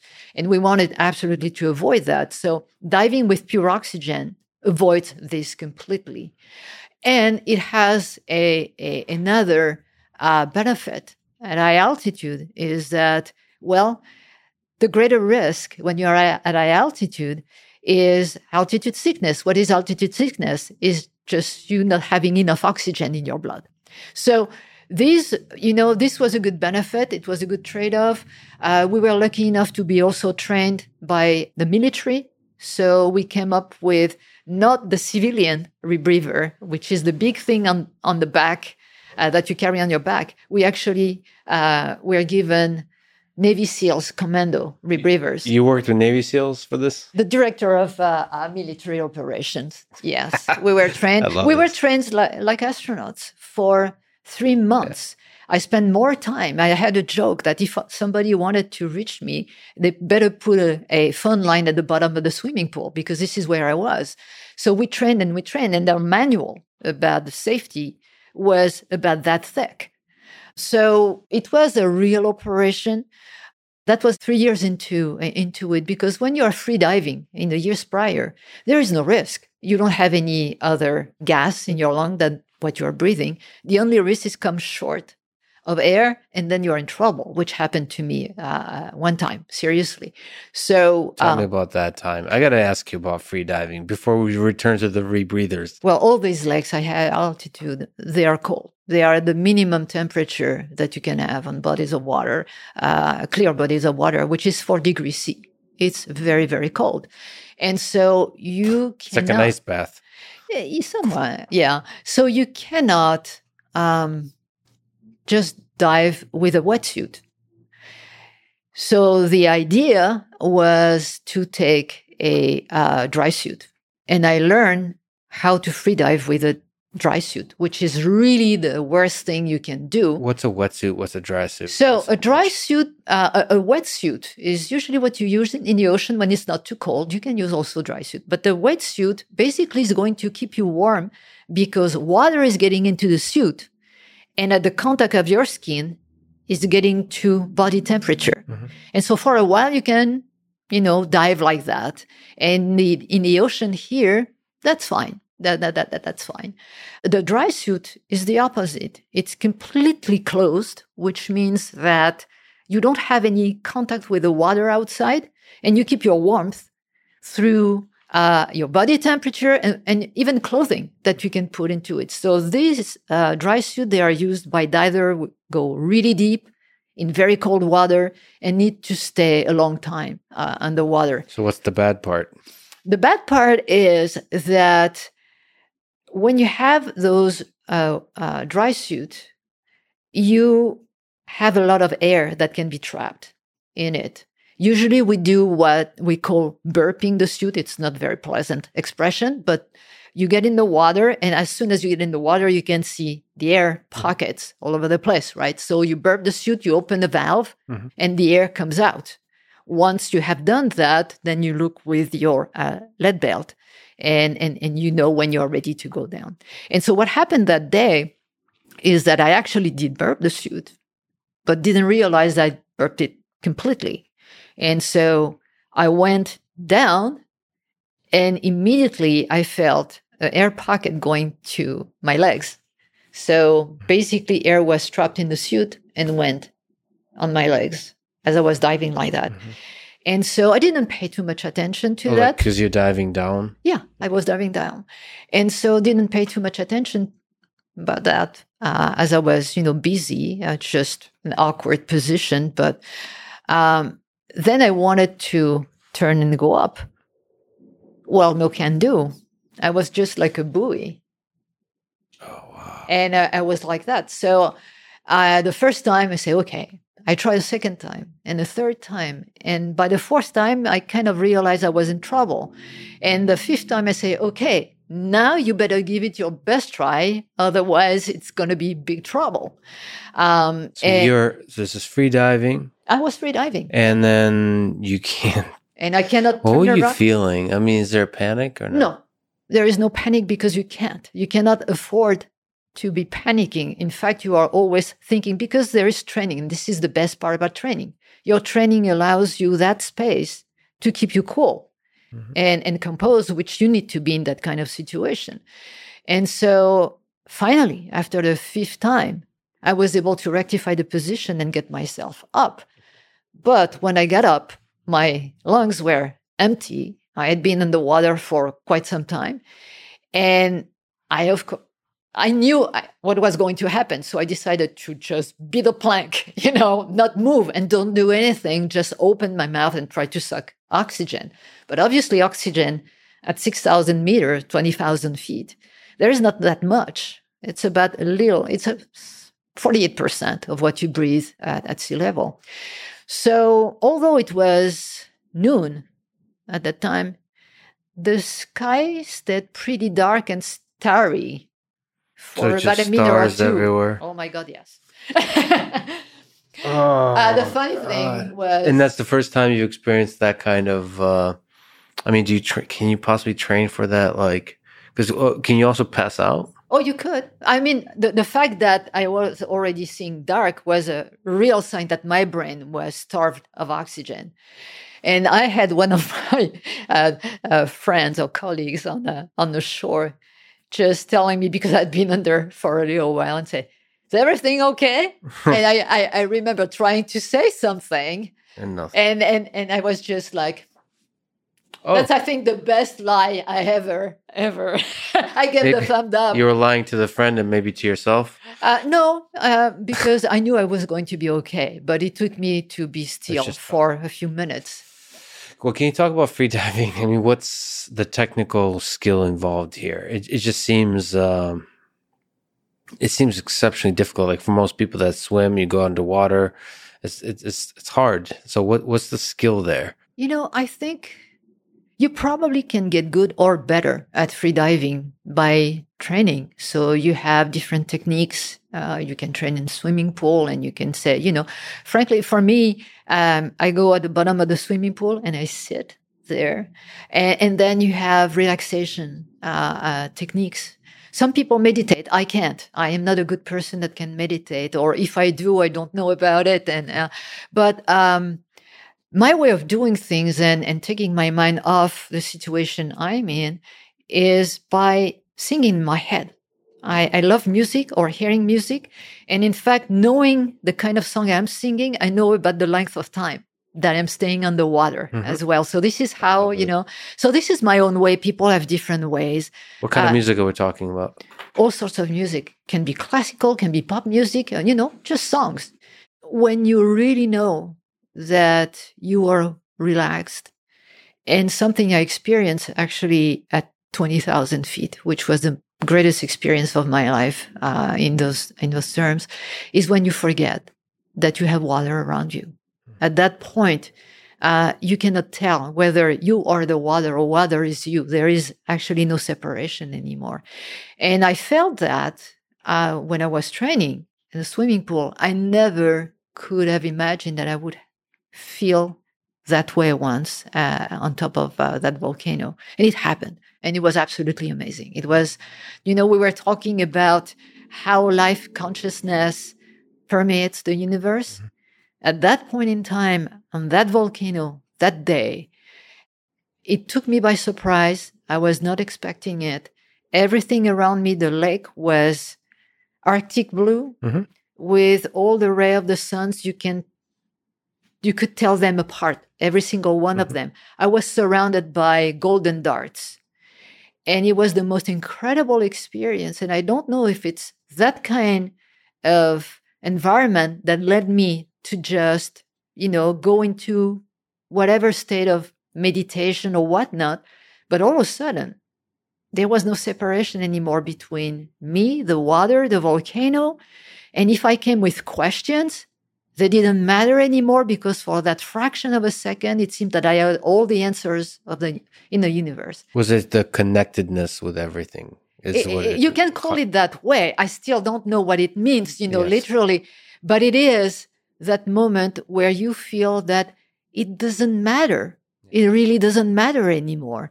It was a absolutely absolute peace, absolute understanding, and it was incredible. It was a- an absolute uh, awareness Could you describe it as beautiful? that could go beyond that. I think that there is clearly in my mind today no words that can express how perfect this was. It does that start to speak to why you love diving, or is is there something special about the, that place, diving at such elevations in volcanoes? You know, I started diving pretty much. This is the first thing I did when I was near water. In fact, there is a very fun little incident with my parents, me being on the shore of a lake on vacation. I was three years old, maybe. And I had these little lifesavers, mm-hmm. you know, on my arms, and my parents were not watching. And in my little brain, I still can remember today saying, well, nothing bad can happen to me. I cannot drown if I go underwater. See, that's the logic of a three year old. Yes. Yeah. It kind of So- works. I mean, that's Yeah. Well, pretty you know, brilliant. so I removed the lifesavers that I had and I just went in the water. My mom said before she could do anything, I was under. And it was like a natural thing. And for me, I felt immediately at home. And and and you know, as little as I was, completely. And it goes beyond that. You know, this sense of connectedness or oneness or whatever. I, I always felt good and and uh, underwater. So it doesn't matter really if it's twenty thousand feet. The the thing that's matter at that point is that you need to get there. So you need to get with all the gears, with your hiking, trekking equipment, high mountaineering gears, and when you get on top of that, you have to remove all that and don a suit. Is there something uh, you can speak to the challenging aspects of that process, or is it just like this rigorous process that's well designed that you have to go through and you don't think one we are step at a time? humans. This is where most of the risk is because you can be well prepared, but for one reason or another, you get sick, you know, and you can get sick not only because of uh, high altitude sickness, it can be a number of things. Uh, or you can be tired, or you can catch a cold. And then, of course, you have the mountain itself. We had a magnitude 7.8 earthquake hitting one day when we are 50 meters away from the summit. So you can't obviously plan for that. No, you can't. And that's the acts of God. You know, uh, working with NASA, uh, although I am uh, the director of the SETI Institute, I, uh, my grants are coming from NASA. So I'm a NASA contractor. And every time we go to those environments, we have to go through the rigorous process of training with NASA and checking all the boxes for safety. So they are training and training and training us. And I have to thank them because a lot of those trainings are the things that are in your brain when these kind of things happen. You know how to react and you are not freaking out. But in all of the things they are training us for, you have the green risk, the yellow risk, and the red risk. So the green risks are basically the don't be stupid and don't do the kind of thing you wouldn't be doing at home, like it's jumping, you know, on rocks that are not stable. You can tweak your ankle, you know. And then you have other risks like high altitude sickness, how you prepare for that, how you recognize that. These are the yellow risks. And then the red risk. The red risks are what they call the acts of gods, the kind of thing that they can happen. You know there is nothing you can do about it, and then you accept that when you do that. So those are volcanic eruptions when you're in this kind of environment, earthquakes, and everything that, and avalanches, for instance. So you're in this giant mountain and it's shaking. No, it's not shaking. That's the interesting part of it. Um, there was a whole background of things that happened that day when we, we started off.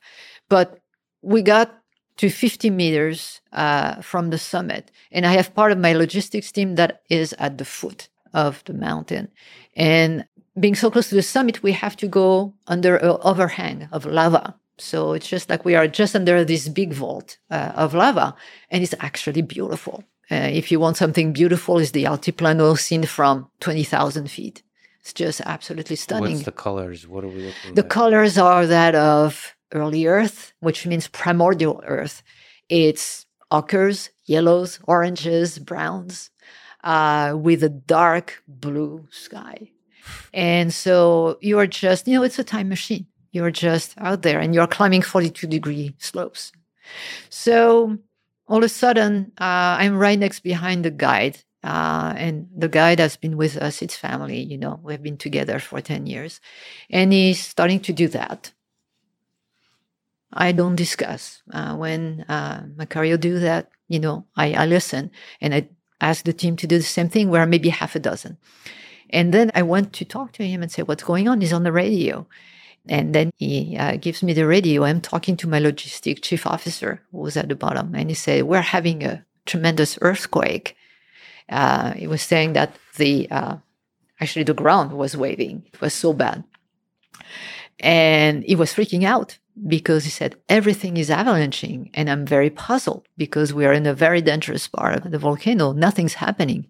I turn around and then this is when I realized there is dust absolutely everywhere. Everything that I saw two minutes before, it's gone, just disappear into a wall of dust. But nothing's happening where we are.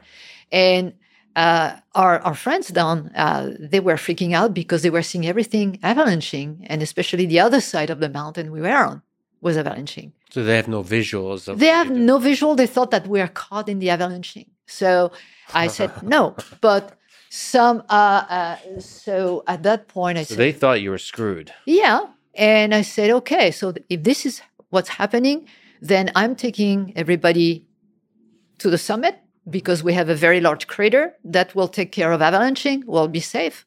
And I'm waiting for the aftershock because this is what you do, uh, you know, uh, when you have earthquakes. So here we go, taking everybody in the crater. And now you have half a dozen scientists in the crater with the crater lake. Uh, and uh, this is wh- why we came for.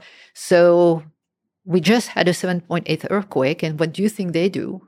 Well, of course, they do the science they came to to do.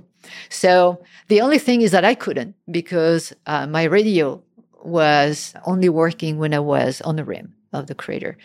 But I had a, a little assistant with me, uh, a, a young uh, Bolivian teenager had been shadowing me for uh, three weeks, so he knew exactly what to do. And he said, Nathalie, don't, no problem. Give me your bags. I'll do the sampling for you.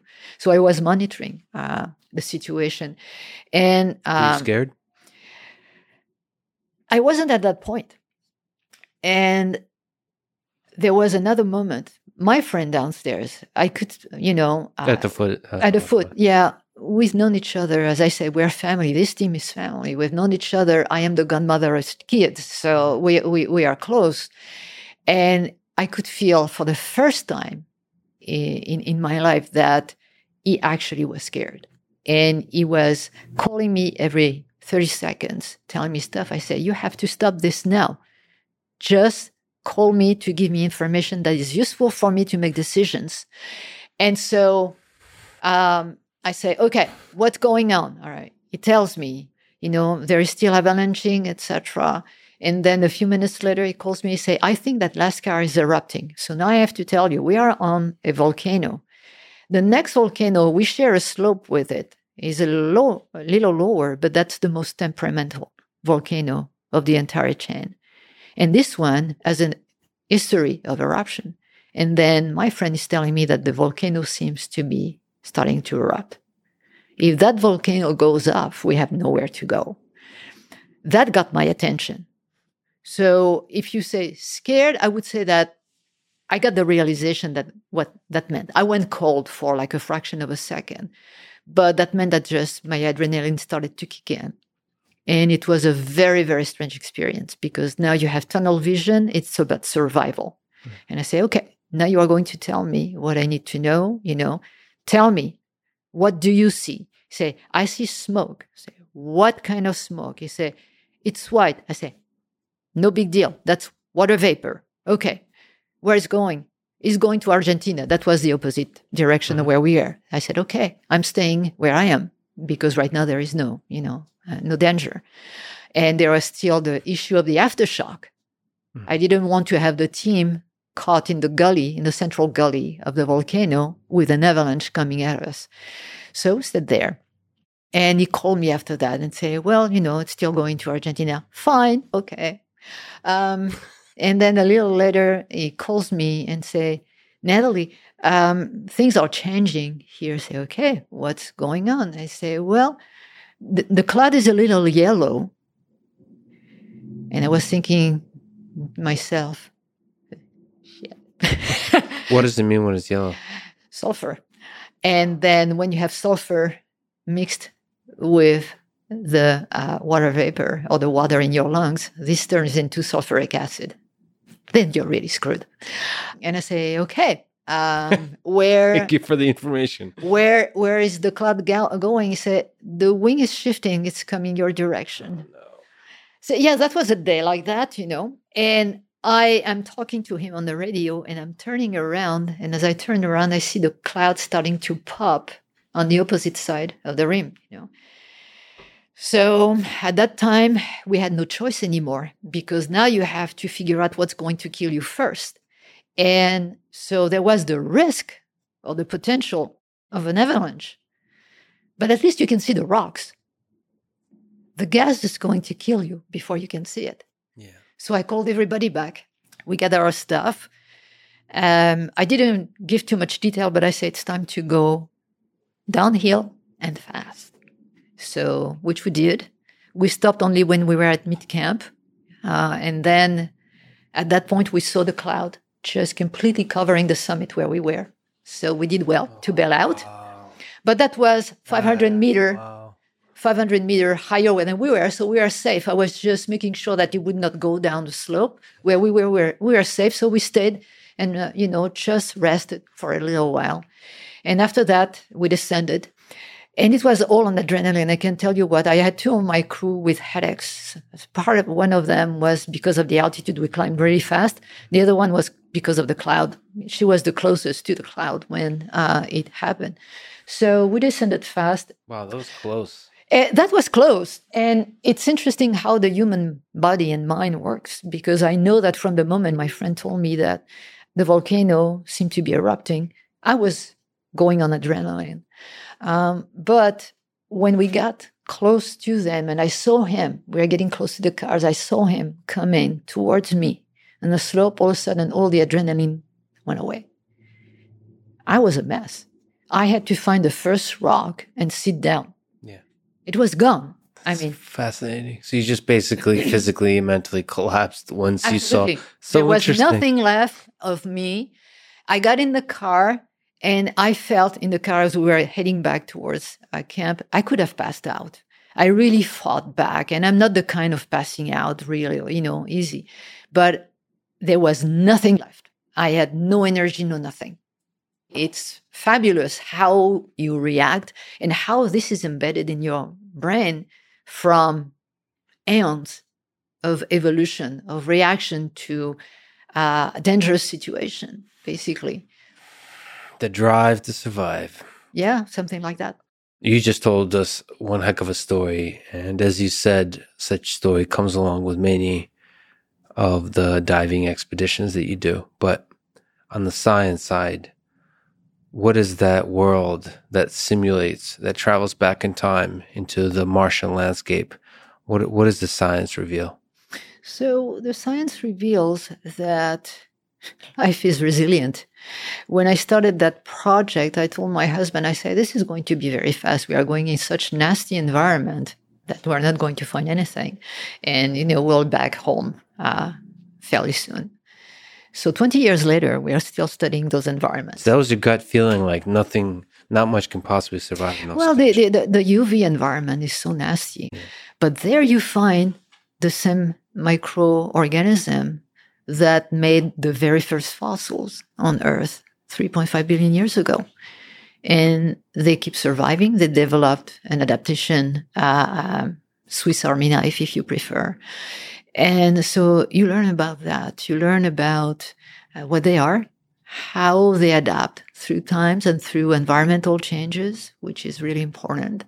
Uh, what are their signatures? We learn to recognize them. We learn what kind of instrument we need, what kind of, of signature, whether it's chemical or morphological or whatnot. So basically, we learn how to explore. But I would say that to me, and this is a realization, interestingly enough, that came three years into the project. Uh, I really woke up literally one morning saying, you know, we've been coming here for three years now, trying to understand how to search for life on Mars.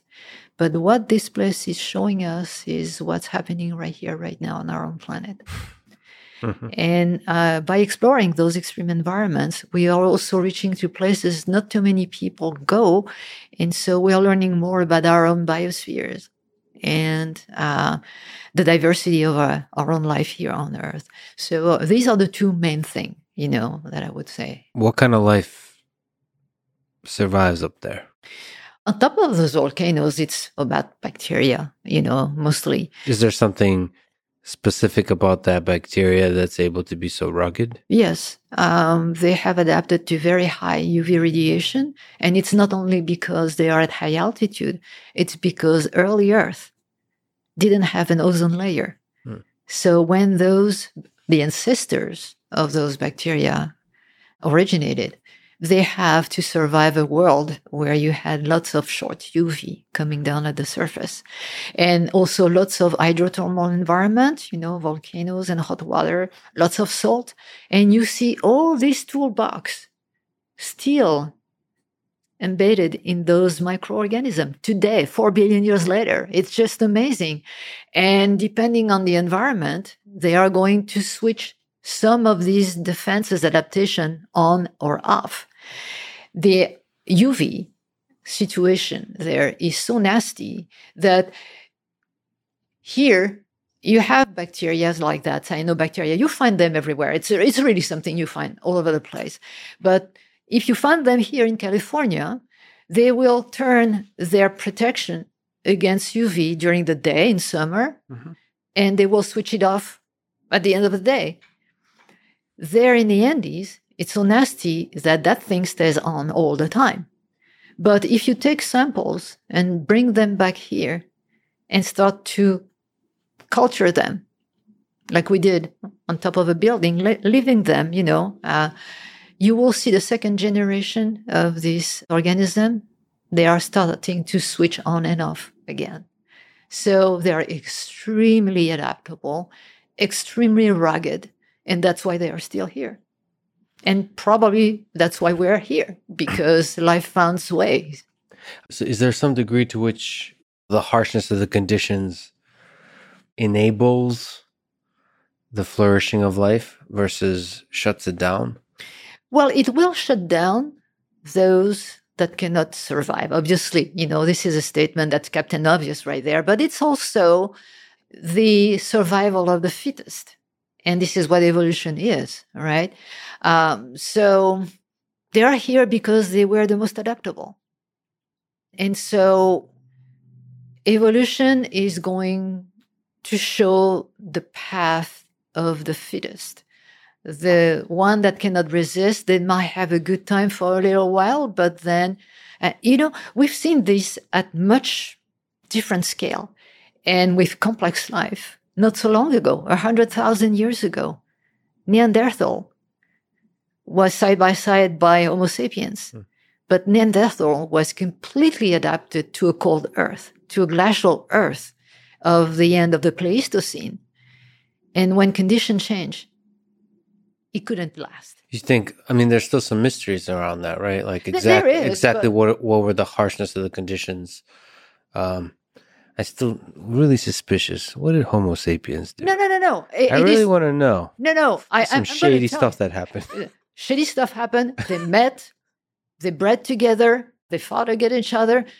What humans do. You had to expect that. But the thing is that Neanderthal was completely adapted for a very long time to live at the edge of those glaciers. They were probably in a weakened situation when Homo sapiens came uh, and, and, and started to spread. So um, basically, this is what life does it adapts. And if it cannot adapt anymore, it disappears and something else takes over. You hold the women's world record for diving at altitudes, both scuba and free diving. So I I have to ask, what can you describe the details of those records? I never looked for those. I, I'm not after records at all. In fact, I didn't know I had broken those records when that happened. Um, I, we did that as part of our expedition, our scientific expedition. So it's basically sport in the name of science versus No, it's science in the name of science. And it's just a very physical thing that you have to do. So we train ourselves like athletes, Yeah, but to get the job done. to get the job done. You're holding your breath underwater for a very long time, like with with free diving. What what are we talking about? Do you t- do you think in terms of time?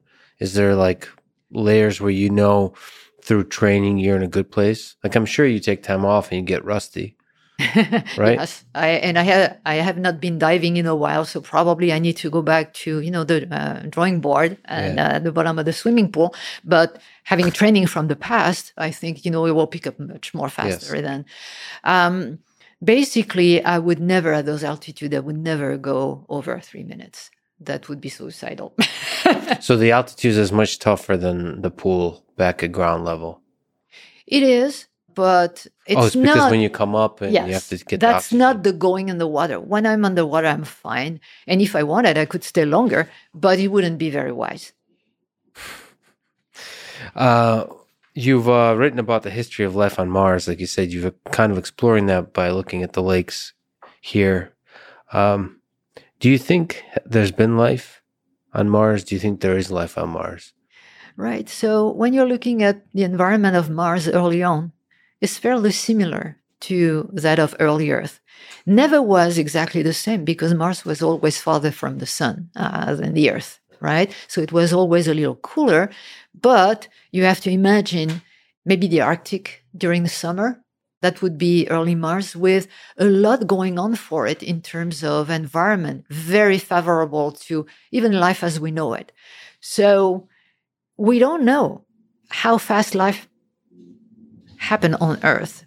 There are signs right now showing that it might have actually originated only 200 million years after the crust cooled down. Oh wow! Yeah, uh, this still has to be verified, but that, that's the closest. And these are indirect evidence, like carbon left by the activity of life, not life itself.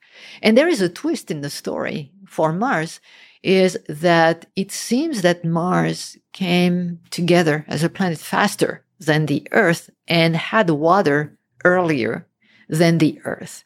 Uh, so it may be that Mars was habitable and might have seen the beginning of life earlier than the Earth. Um, so all of this is speculation. Obviously, we haven't found any evidence or solid evidence yet. Uh, I would say unambiguous evidence, but un- unambiguous uh, evidence of life is going to be something uh, uh, interesting to prove because we don't know what life is. Remember, so I always joke that the only way we would know that there is life on Mars if there was a rabbit jumping in front of the of the rover, but we might be you know, gathering, we have what we call a ladder of life detection, uh, which is that you have a series of uh, rungs that you know you need to go through that actually are not proving you that you discovered life, but are making um, the possibility that what you discovered was made only by the environment more and more improbable. So we are trying to prove the contrary, right? Mhm. So this is what we have right now.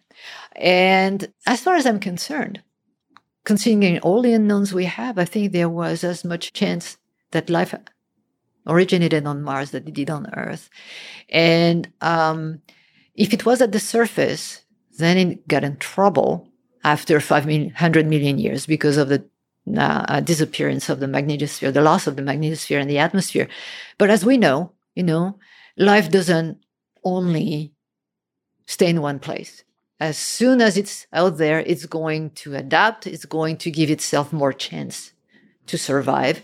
And that to me means that if life appeared, uh, I would say it's still there and probably on the ground where it can be, you know, in an environment that's more stable. So I don't know how stability is good or not. It might not be so good, but they might be in a different type of metabolism through dormancy, you know, waiting for different climate cycles.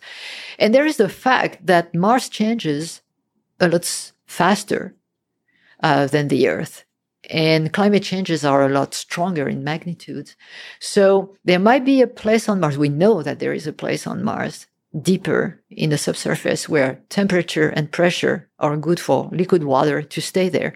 So these would be good places for a stable habitat over time, no matter what happens at the surface. But if uh, life is also caught between that deep zone and the surface, there is an active layer. There is a lot of ice in the subsurface of Mars. And when the climate changes, when uh, the obliquity goes beyond 30 degrees, then uh, at that point, you will have some activation of that zone. You have thawing of the ice. So all this region is reactivated. And maybe that's a way where you have pathways for life to move from the deep zone to closer to the surface.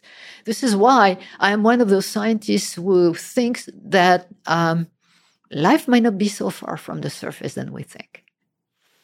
So we don't have to dig very far to find it. We probably won't, and the reason That'd I'm I, so amazing. I, am thinking of that just because of this experience as well uh, of extreme environments you know, you have to sit and look and listen, basically. The story of my life. If I want to understand where microbes are located on Mars, I have to become the microbe, right? this is the thought experiment. Yeah. And if I want to understand where ET is, yeah. then I have to become ET. So it's a big stretch. But in extreme environment, you sit in the desert for a while and you just, you know, try to understand where the wind's coming from, where the humidity, when it's showing up. And then you start to understand the patterns of those, of those things. What are the useful signals that you need for survival? You need to know where water is, where the source of energy is going to be uh, uh, drawn from. You need to find shelters, and shelters don't mean that, for instance, you can have a water column of a lake or a river or whatnot, uh, or the ocean. It can be also a very thin layer of dust or it can be a translucent rock. And you see what we call endoliths. These are the same cyanobacteria, but a different version of them. They live inside the rocks, inside those crystals, because they have the best of life. They are into translucent crystals so that they receive the light from the sun. They can do the photosynthesis, but there is enough of that crystal so that the nasty UV is being stopped. And they are in their little house.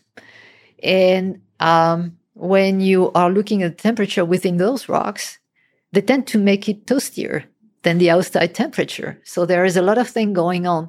Um, so what I'm saying for Mars is that yeah, right now you don't have an atmosphere very much, 160 times thinner than the Earth. Six millibar is really uh, not much, but it's there. Um, but you still have a lot of UV, the short UV, like the nasty one, UVA, UVB, UVC, that can really mess up your DNA uh, and, and destroy it beyond repair. But as soon as you have a little alcove into a rock or a cliff, you know, I'd be looking at those places, but you have to understand Mars or any other planet for that matter at the level that matters for the microbe. And it, yes. So then be one with the microbe. Be one with the microbes, uh, which means that we have lots of orbital data, which is good to understand habitability at the planet level or at the regional level. Yeah. But we have very little data right now that is very useful to understand habitability uh, at the scale that matters for the microbes at this point in time. So we need to uh, to do a better job with that. My idea uh, is to you know have arrays of environmental station that could have a lot of benefits. One would be to give us that vision the, for the microbes. That would be good for astrobiology. And second, so a, a, collection of stations on Mars. On Mars, yeah. That, that collect, yeah. that give us a good map yeah. of the planet. High resolution. We can do that regionally. And on top of that, so that's good for astrobiology, for the search for life on Mars. That's good about how to learn where microbes could be that can be a problem for contamination both ways. Uh, so that's good for planetary protection. And since those stations would have communication uh, capabilities on them, that's excellent for human exploration because now not only you have weather stations all over the place that can tell your astronauts, you know, learn the pattern when it's a good time to go out or not go out, and also helps them communicate. Uh, when they, they go uh, and do sorties. So there are a number of things you can do that can tell you um, lots of information. Let's rewind the clock a little bit. You grew up in Paris. I was just there. Helen Macdonald, in her New York Times amazing profile piece of you, writes that your teenage years were troubled. So, how did the challenging early years make the human being the scientist that you are today? Everything. I think that um, this is what's taking me on top of those big mountains. And uh, the irony is for me to be looking for the origin and nature of life because I was so close to losing it. But to me, that was a great lesson learned. And uh, that helped me see through the beauty of life. Uh, going on the other side of that, it became really what made me and uh, helped me go through absolutely everything and anything in life. Climb mountains and tell me there is something I want to know, and and you know, um, I am going to give it my best and I won't give up and I won't give in. And this is a message that I, I, carried all my life. And I'm so very grateful that I did because all these things that I would have missed if I hadn't done that. You know, this is something that I wrote in my first book. And part of it is the reason why I wrote it, just because I felt that there were messages in, in my path um, oftentimes teenagers are troubled. Uh, it can be one way or another. Or if it's not a troubled teenage, you have times in your life where you doubt, where, you know, you're just waving your arm and say, what's the purpose? What's the reason? Why carrying on? And when I see all the things that I'm doing, the dream that I was able to fulfill, what a waste it would have been you know so, so, there's in there was a point in your life where you thought about suicide oh yeah yeah and i did more than thinking about it uh, but i was the lucky one for some reason i'm still here i still don't know why but i'm still here and yeah. the lesson for me was that never ever again because you have to give tomorrow a chance you never can think about tomorrow in the terms of the present you never know what can happen. You know what is going to happen if you go through what you want to do. Tomorrow is never happening, you know. And I had, I had a, uh, the other lesson came a few years later where actually somebody was drowning and I went after that person. I almost died that day too. Not that I wanted to, but it's just because the conditions were very, very difficult. That person died from there, although we, we took him out of the water but I had a, a, a, lot of difficulty coming out. I came out, but then I thought a lot about that guy. He was in his 30s. And I, it was like a sort of an echo from a few years before telling me that person would never have a tomorrow. That person would never be able to fulfill his dream or even have dreams of any kind. And I was here and I was going to give myself the best chance to fulfill all the dreams I wanted to and go after all the questions I wanted to. And this is what get me going now, you know? So the advice there is even if you don't see a why, an answer to the why question, why live uh, today? Give tomorrow a chance, always. Do you think about your death today? Do you think about your mortality? Not really. You've been so close with it so many yeah, times. Yeah, well, we know that's part of life. And you know what? If something happens to me while I'm doing the stuff I love, what a way of going. This will happen wherever it catches me. I don't know. I don't care. Uh, it will be what it will be. And I had the best of all masters for that. I had my husband. My husband and I were 44 years apart in age. And it was just a pure love story. And he never looked at his age, never thought about himself or defined himself by his age. In fact, he reinvented a life for himself at an age where everybody retires. We met when he was 66. And that was a blessing and a curse, but a blessing, most of it, because we took every single day as if it was the last. So we enjoyed life. And right now, it's not so much, you know, I have to really think of him. He just passed away this August, last August.